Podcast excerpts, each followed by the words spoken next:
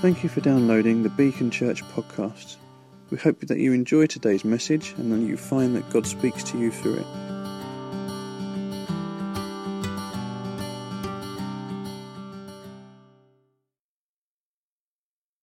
Okay, so guys, the talk today, um, we're basically in our teaching series that is called uh, Leadership That Lasts.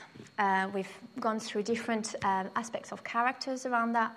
It looks about how to lead yourself and how to build your character so you become more and more like Jesus. Because you may be one of those person who just feels like I'm not a leader. I'm not someone who is like, Becky Williams, come on, let's get the team, let's play football, let's do this. Maybe you just don't feel that you have that oomph behind you. But that series is about developing your character so that you're closer to Jesus. And when you're closer to Jesus, people start to see in you things that they aspire to, things that they want to follow, things that they trust. And in that, you, your character matters, and your character points out to Jesus. Jesus, who is the foundation of our faith. We know we're saved by grace, not by work. And that's why we're doing this series, that we know that character matters for leadership and for ourselves. So last week, anyone was there last week? Probably most, most of you, a few faces, maybe not. Maureen wasn't there. Oh, Maureen. Well, you missed out last week. Last week, Steve talked about discipline and how discipline can help you to perform well under pressure and then he talked about the British team and how they'd not been so good at penalties, but that during the semi final, because of the, the discipline of the training, they were able to perform well under pressure and to nail some of the penalties. And this week, we're going to talk about some, that thing that you can build on the top of, of discipline, that thing that helps you to, how could I say, um, really make it come home. Mm? That helps you to go from that semi final, yeah, to the actual final, the one that really counts, yeah. Uh, and that thing is courage. So we're going to look at the book of Ruth. Sorry, that joke had to be made. Steve opened the door and I just could not close it. Okay, so we're going to look at the book of Ruth and we're going to look at the journey of certain characters within that book. We're going to look at the story of Elimelech, who was the father in law of Ruth. We're going to look at the story of Ruth, and we're going to look at the story of Boaz. And we're going to look through their journeys what we learn about finding courage or lacking courage. And we'll see how it's based on our love for God that we manage to grow braver in God and grow courageous for God. So I'll pray and then we'll get started. Yeah, God, I, I thank you that you are a God who is with us. You are a God who loves his children, who wants good for their children, who wants to redeem us, who wants to strengthen us, Lord. And I pray that um, as we look through the book of Ruth and the different characters, Lord, I pray that you would speak to us, Lord, that we would be able to see things that we'd not seen before, that would change our hearts, Lord, and that would make us make us love you more. Amen. So, first, a bit of context, okay? So, Ruth uh, is a book that happened during the Judges area, yeah? So, at this stage, we know that Israel are the chosen people of God. There are 12 tribes, they come from that same family, Jacob's sons and they are together, they're not separated, and they are free. So they're not under the rule of a foreign nation because they've left Egypt. They're now in the promised land, so they're where they're supposed to be. But yet, while everything seems to be going for the people of God, um, it's quite a dark time. Judges is quite a dark time for the people of God. It's a time of rebellion and it's a time of corruption. So we're going to start in the. So that's the context of the book of Ruth, and the book of Ruth starts with Elimelech's story. So Elimelech, he's an Israel, Israelite. Okay, we know he's married to the lovely Naomi, and they've got two sons, who are called Mahlon and Kilion. And he's part of the is part of the people of God, God's chosen people, and his family is living in the promised land.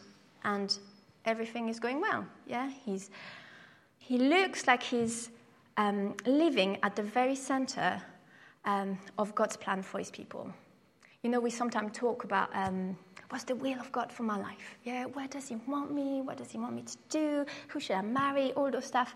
Well, for Elimelech, he's right at the center of God's will for his life at this stage, and right where him and his family are meant to be.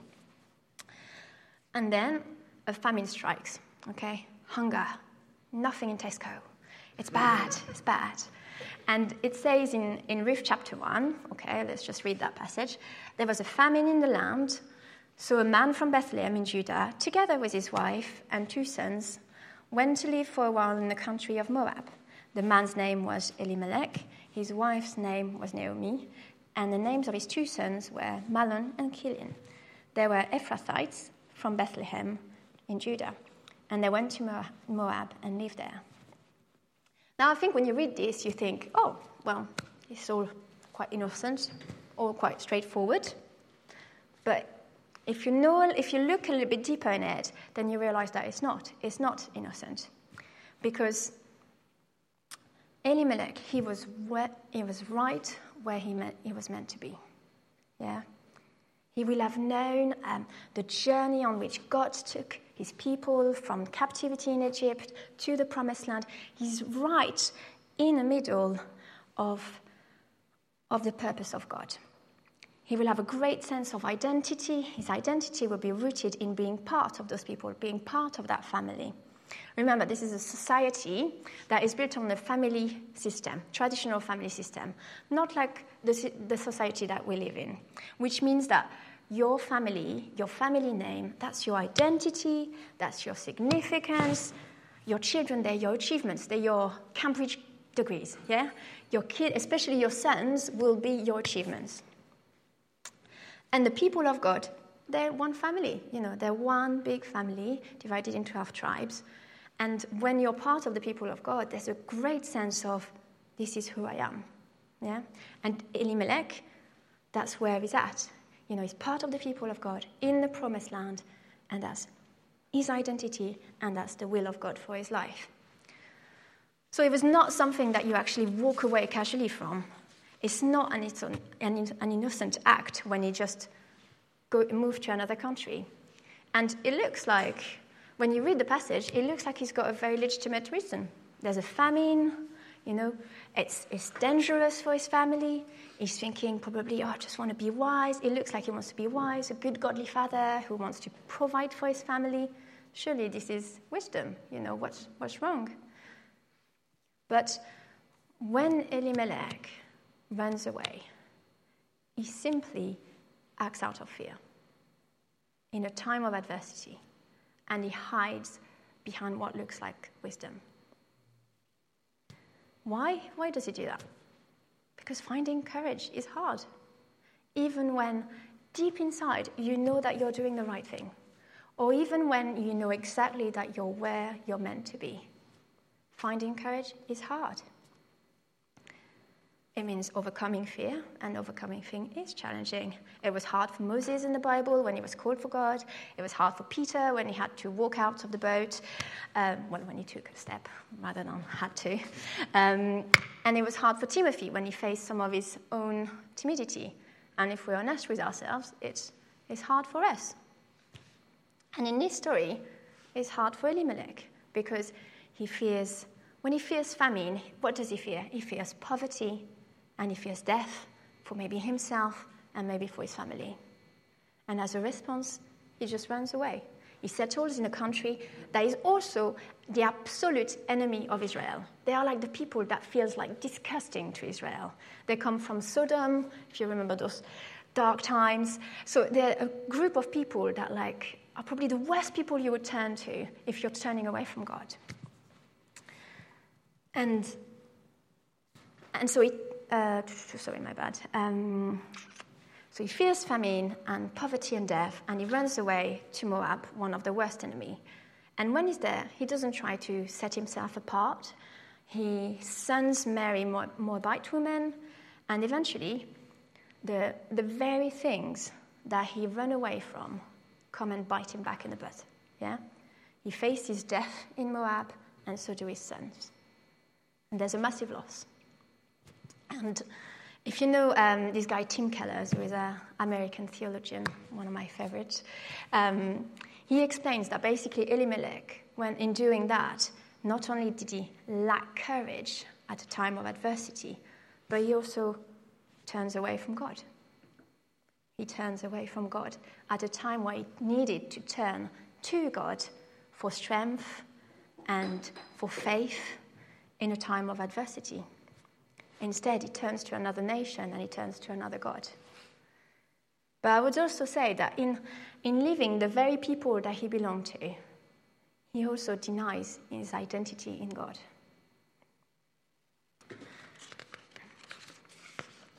What's so important to see is that it, he acts out of fear, not faith, and he hides his lack of courage under false wisdom, and it leads to death. And for us, when we act out of fear, we, we may not experience like instant death, yeah? Most of the time we don't. Um, but we may experience spiritual loss. We may experience disconnect from the people that we are. We may experience a, a sense of not embracing the identity that we have in Christ and what God wants for us as a child of God because we act out of fear. And the thing that is the most important to see is that the safest place you will always be is right at the center of God's will for your life, even if it may not make sense humanly. Because for Elimelech, it didn't make sense to stay in a land where there was a famine, where you could go somewhere else, where there was food. But the safest place for him would have been to stay in Israel. But when I, when I, looking at, when I looked at Elimelech, I was like, man, I, I feel the compassion, you know. I feel like, you know, I don't want to be harsh, but in the same time, I get how he would get there. You know, you're thinking about your family, there's famine, you know. I, I get how you would get there. Facing some of those fears must be really difficult because finding courage is hard. And maybe facing your deepest fear is maybe one of the hardest things you will do in your life. And sometimes, even when you do, when you know that you're doing the right thing, and even when you know that you're right in the middle of God's will, that may be the, one of the hardest things that you do. But my encouragement is that when you feel like, oh, this is too big for me. This is just too big. My encouragement is that you don't ignore the struggle. You don't ignore it or try to hide it under some sort of wisdom or justification, but you bring it to God. You bring it because when you turn to God at a time of weakness, you just leave space for God to, to be strong for you. You leave space in your life for God to be strong, for you not to do things out of your own capacities and your own strength, but to lean on your God who knows the situation and who knows you better than you know yourself, who is by your side, and who has completely dismantled the power of fear on the cross. Why? So that you can overcome fear.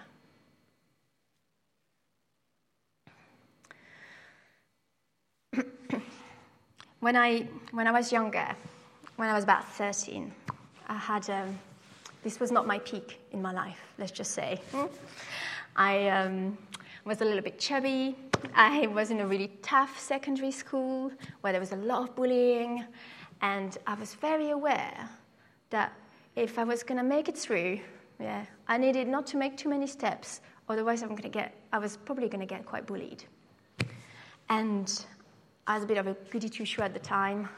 And I remember the bell ringing, guys, and the bell's ringing, and my friend is like, Come on, Ruth, let's go and run to get the bus to get back home. Quickly, quickly, otherwise we're going to miss the bus. And I was like, Oh, I think I, I need to go to the toilet. But she was like, No, come on, Ruth, we need to get the bus. I would love to tell you that it was because we had a party or something like that that evening, but I'm pretty sure it's because we had an exam the next day and we wanted to revise. So I'm like, oh, okay, okay. So I'm feeling the pressure and I'm like, you know what? Okay, Melissa, let's go. Let's run for the bus. So we ran for the bus. We give it all, and it's hard when you're chubby, guys, so you're breathless. And I'm running, I'm running, and we get to the bus, and I'm in like peak time in the bus, okay? It's like public school, public bus, and everyone from my school is in that bus, guys. And we're all trapped in each other's armpit. And I get to the bus, and I'm like, whew, and then I'm like, oh my goodness, I'm gonna pee myself. I'm gonna pee myself in front of everyone from my school. And I'm going to get bullied, and this is the end of my life. And, and I remember being like, God, please, please, have mercy on your righteous one. Have mercy. Help me, help me. Make me hold on until I step out of the bus. And I'm holding on and I'm holding on and I'm praying and I'm almost crying in the bus because I'm like, I'm going to wet myself in front of all those naughty kids and they're going to beat me up. And we arrived to my stop and I just managed to step out of the bus, guys. And then, wow, happened. And you think that's the worst, guys. But the worst it was, it was the winter. And the massive steam came out, the steam of shame. And, and I was like, oh, this is horrible. And I remember the sense of shame and the sense of fear. And I'm like, I can't go back to school tomorrow. I just, I can't go back. I'm going to go from invisible to visible for all the wrong reasons, and I'm going to get bullied. And, and I was just like, I don't think I can face that. I don't think I can face that. And I remember going back home, and I was like, I, I, don't, I, can't, I can't go to school tomorrow. This is it. I'm going to have to change school. My mom was like, You're going to go to school tomorrow. a day after, I walked to school, and I'm like, with fear in the belly. And man, like just like in Elimelech, everything in me just wants to run away hide under any sort of pretense, and run away. And I go to school, and I'm thinking, this is the end of my life, day one. and, and no one said anything. And no one knew anything, and no one ever mentioned it. And they were just like, hi, Ruth. Hmm, still that ugly face. And I'm like, yeah, still that ugly face. you know. And I was just like, oh. And no one knew. No one knew. And and there was a great sense of relief. Yeah, I could keep going. But what it showed me is that God was with me. Yeah, that in Him I could find the strength that I needed, even at times where I didn't feel like I could overcome that. I did not think that I would be able to walk back into my school after the steam of shame. Hmm? I just did not think I could. And what I saw is that God was with me, that in Him I could find the strength to overcome. And that as a child of God, you have got power um, and authority over fear and over lies that are in your head. Because there's a level of acceptance and safety in God. That means that those stuff, they can't truly shake you. They, that cannot be ripped from you, whatever circumstances you face. Okay. So now we're going to look at Ruth's story. And Ruth's story, for Ruth's story, we need to go back a little bit at the book of Ruth. So we know Elimelech leaves Israel and he goes to Moab with his family. His sons marry Moabite women, um, the lovely Ruth and Orpah. Then he dies, and so do his sons. Naomi becomes a widow, and then she's left with her two daughter in laws in a foreign country. So we've talked a bit about like how that used to be a, a society that was based on a traditional family system. So in that context, if you think about Naomi, this is far bigger tragedy for her than just losing, and I'm not minim- minim- uh, uh, minimizing what, what it is to lose a loved one, but it's even more for Naomi because she loses her husband, but she also loses her sense of identity. She loses her achievements, her sense, yeah? She loses her rights and she loses her livelihood. And she's left in a foreign country, too old to remarry, with a future massively uncertain, yeah? So she hears that God is bringing aid to the people of Israel, and she's thinking, okay, let's go back to Israel. So she tries to convince Ruth and Orpah to, to stay in Moab. Why does she do that? Because she knows that as soon as they go to Israel, there will be they will potentially be unsafe, that they will be shamed, that they may be alienated and rejected, that they will probably live in poverty, and that they will have very little chance to get remarried. She knows Naomi, and so do Orpah and Ruth. They know that if they stay in Moab, they have much more chance to start over. They have their own family that can protect them. They are well seen because they're part of their people, and they have chance to get remarried, which means identity, um, riches, purpose, achievement. That's all that means for them. And so Naomi is trying to push them to stay, and at the end, Orpah, she must see that. She must see what's ahead and be a bit like, ooh. Um, and while I'm sure she loved Naomi, she just decides to stay behind in Moab. But little Ruthie, hmm? little Ruthie, she clings to Naomi, yeah? She clings to her, and she's not going to do like Orpah. And she says to Naomi, and those verses are quite well known.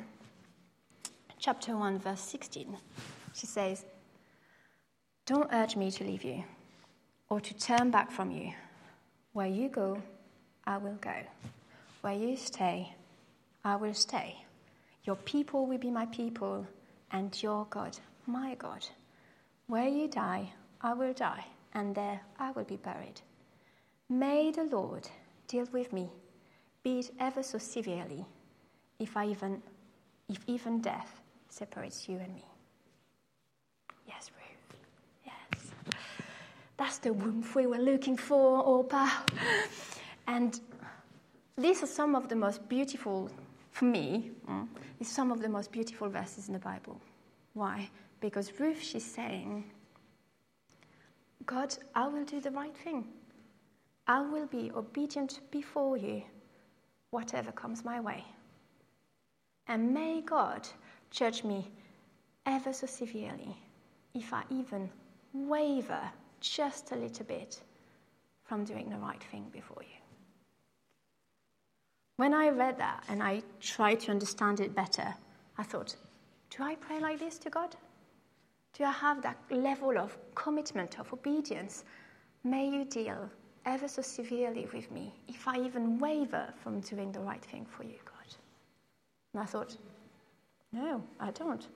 I'm like, Lord, I'm so grateful you cover my mistakes, you know, and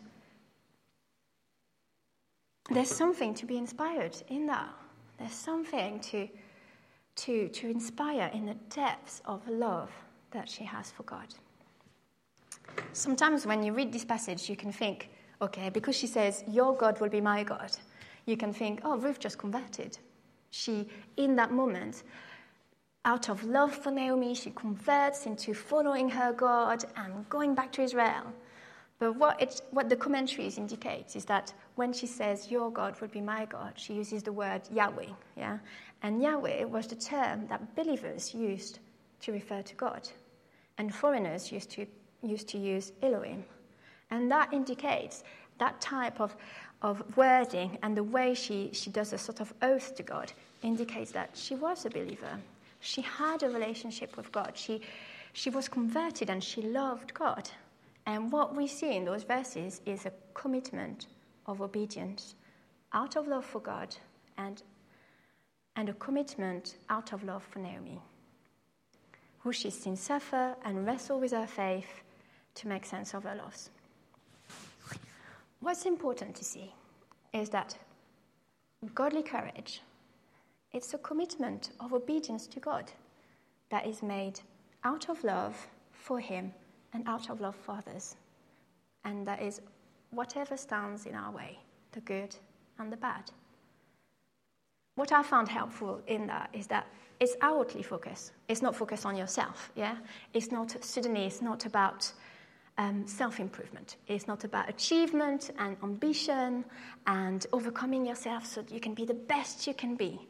No, it's, it's about serving God out of love, being obedient and finding courage out of love for God and out of love for others. And it helps because it takes off the pressure of you. It's not a performance, it's not about you, it's not about you getting it perfect. It's, it's an expression of love for others and, and for God. And I don't know what you think. When you're, for instance, when you're at church and you want to pray out, anyone has ever been in that situation where you feel like, oh, I should pray out, or I feel God prompting me to pray out, and you're just like, oh, should I, should I? But if you know that this is just a response of obedience out of love for God, then it's not about whether you have the best words when you pray. It's not about whether you're going to quote the right Bible verse when you pray out. It's just about an expression of love, and it doesn't matter. Yeah?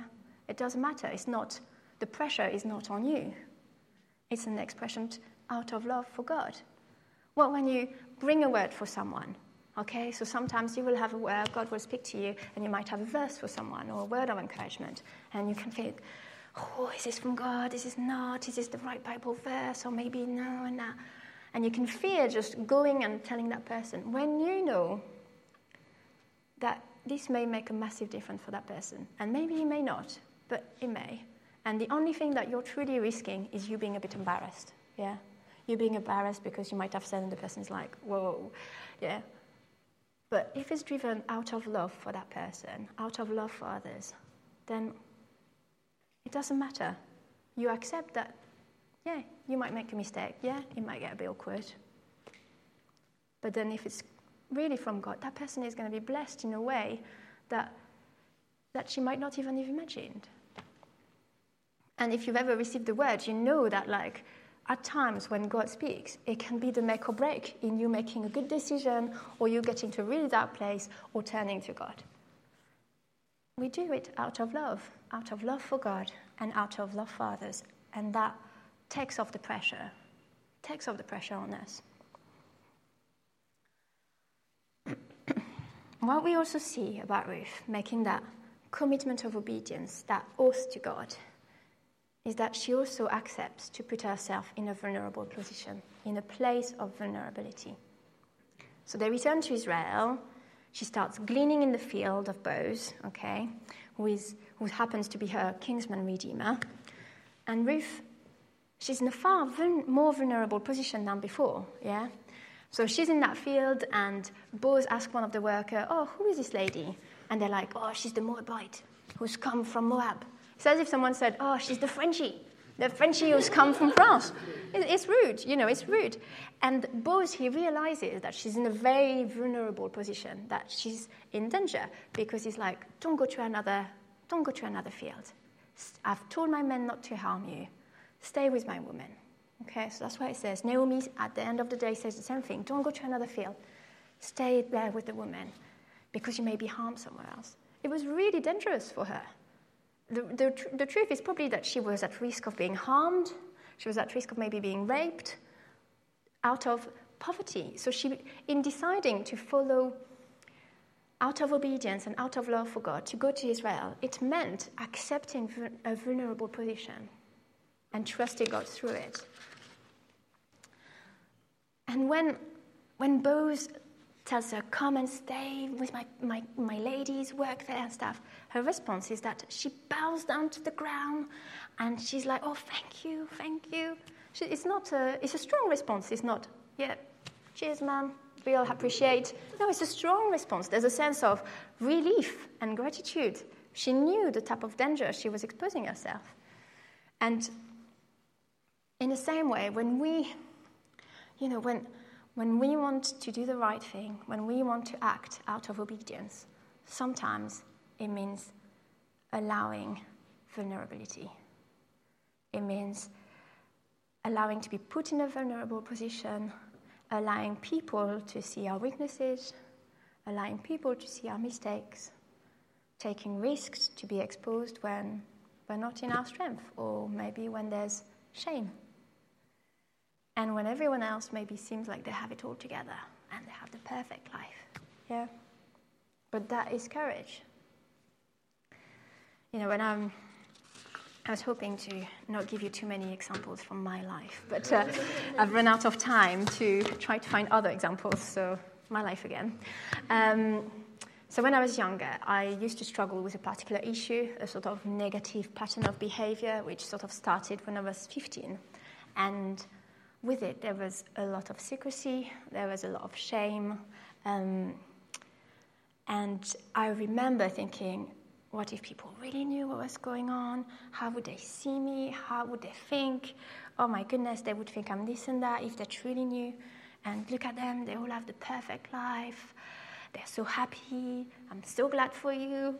And, and while I was trying to, talk, to get on the top of that issue, and I remember things getting worse and worse, and reaching a point where I thought, I can't get out of this on my own. I just cannot get out of this on my own. And I'm trying um, to control this and get on the top, and, and I'm losing control. And I don't know where that's going to go if I don't seek help. And I remember seeking God about it and what is the right thing to do. And I remember Him giving me this Proverb 11, which says, Where there is no counsel, a nation falls but where there are many counselors, there is deliverance. And for me, it felt like a real command from God to say, I need you to seek help. I need you to seek advice and to be honest. So I realized I needed to be obedient, and then I spoke to someone in my church. And it took me so much courage to let someone see the deepest and the darkest part of my life. And I remember the vulnerability that, that there was and that meant risking to be judged, to be disapproved, to be labeled. Um, but what it did, and what it did to me, is that it broke the shame. It broke the secrecy um, that were trapping me, yeah, and it resolved some of the loneliness that was attached with that, that disorder, if you want, and really, it meant that I started to get better. It helped me to get better. And had I not been obedient to God in finding the courage to make myself vulnerable, I just would have missed on all that. I would have missed on that help and all the things that God had for me to help me out of that. When, just like Ruth, when you allow vulnerability, when you give space for God to redeem, it gives space for God to break the shame, to break the secrecy, to bring hope. And, and you don't want to miss on that because God, He wants to redeem you. That's, that's at the center of His heart for you. So, my prayer, guys, is that we would have a love for God just like Ruth has. Yeah? Where we can truly say to God, God, I will do the right thing. Yeah? I will be obedient before you. Whatever comes my way, even if it means vulnerability. And may you deal with me ever so severely if I even just wander a little bit from doing the right thing. Because through this, God is going to redeem you. The last but not least, I'm going to try to speed up a bit, um, is Boaz story. And Boaz story is about applying wisdom and accepting costs. Okay? So Boaz is the kinsman redeemer for Naomi's family, which means that basically is someone allocated to be able to redeem that family in times of difficulty, whether the family goes in debt or lose their land, or whether someone dies in that family. They used to have a system in which certain people would be allocated, and only those people would be able to relieve the debt or take the widow, that kind of thing. Okay? So he's one of the kinsman redeemer for Naomi's family. And so Ruth goes to his feet and asks him to redeem her. Yeah, she asks, redeem Naomi's family. And Boaz, Boaz, I don't know how you say in English, Boaz, Boaz, Boaz, there we go. Boaz, he has compassion on, on Ruth, and she's known, she's known for the good that she's done, and he has compassion on her. And he takes a big risk, and he says, Yeah, I will redeem you. Why is that a big risk for him? Because it meant taking the debt and relieving the land of Elimelech. That meant sharing his own resources, and that meant marrying a foreigner. And with that, there were a lot of risks for his own estate. But when he takes that risk, the first thing that comes to mind is, I must do this right. So,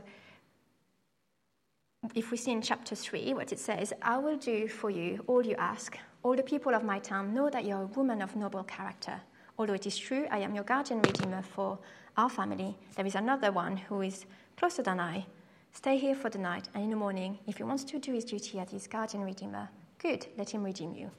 But if he's not willing, as surely as the Lord lives, I will do it.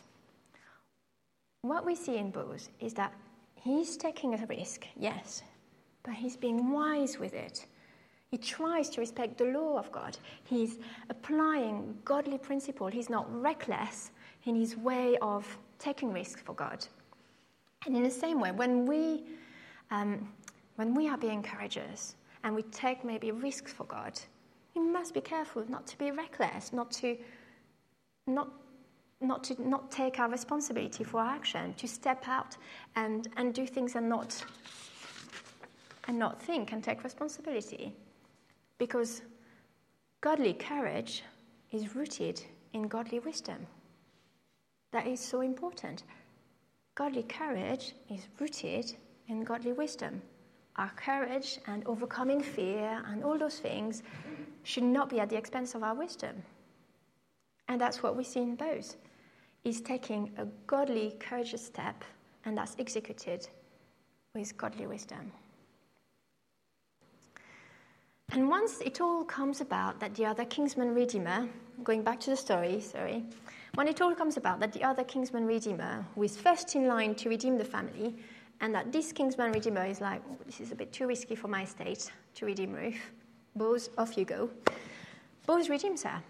He pays all the debts and he agrees to marry her. There was a cost. There was a cost for Boaz. There was a risk and there was a cost. He had to pay the debt of the family, he had to take the widow that may endanger his estate, and he takes it all and he trusts God through it.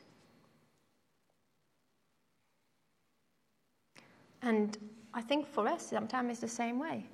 When we face challenges or we take risks, we need to find courage in God to do the right thing, and sometimes it will cost us. Sometimes it may cost your reputation to do the right thing, sometimes it may cost a relationship, or sometimes it may cost a position at work, or someone that you value their approval.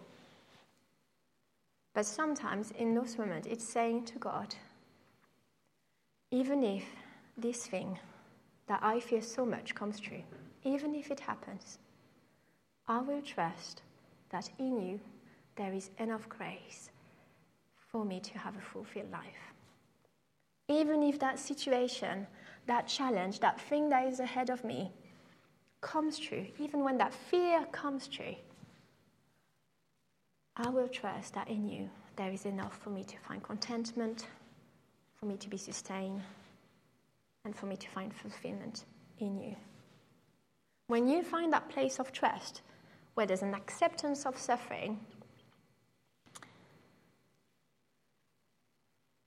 you can find courage. You can find courage to face anything in your life, to face that situation that is, seems overwhelming and you find freedom from that situation.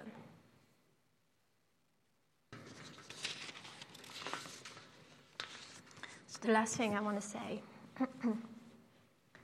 is that, as we saw in, in Ruth, it's out of, our, out of his love for us and our love for him that we manage to find courage. Yeah. It's not by trying hard or pushing ourselves out of our comfort zones or doing all those things that the world do, does.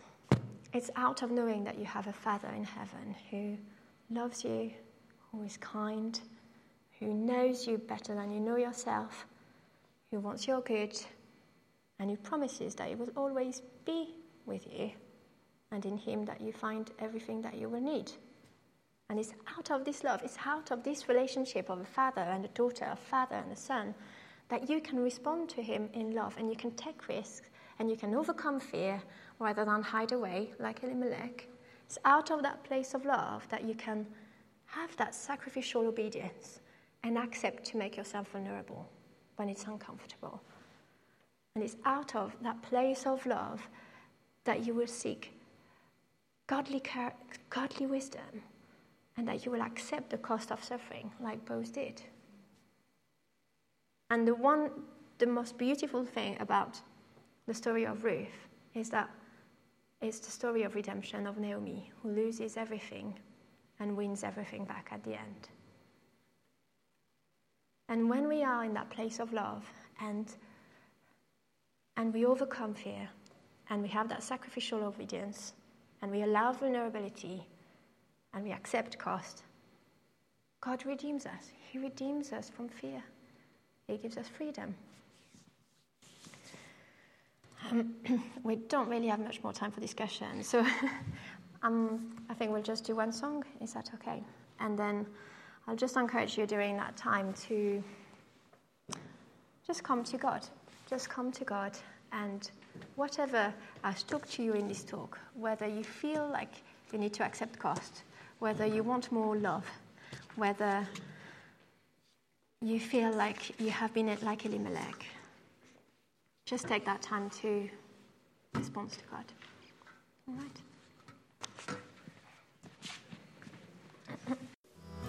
You have just listened to a Beacon Church recording. If you would like more information about us, our vision, the team, or upcoming events, please visit our website, which is beacon-church.org. You can email us at office at beacon-church.com or find us socially on Twitter, Facebook, and Instagram. You are welcome to share this recording as you wish, but please do not make any edits without express consent. Thank you.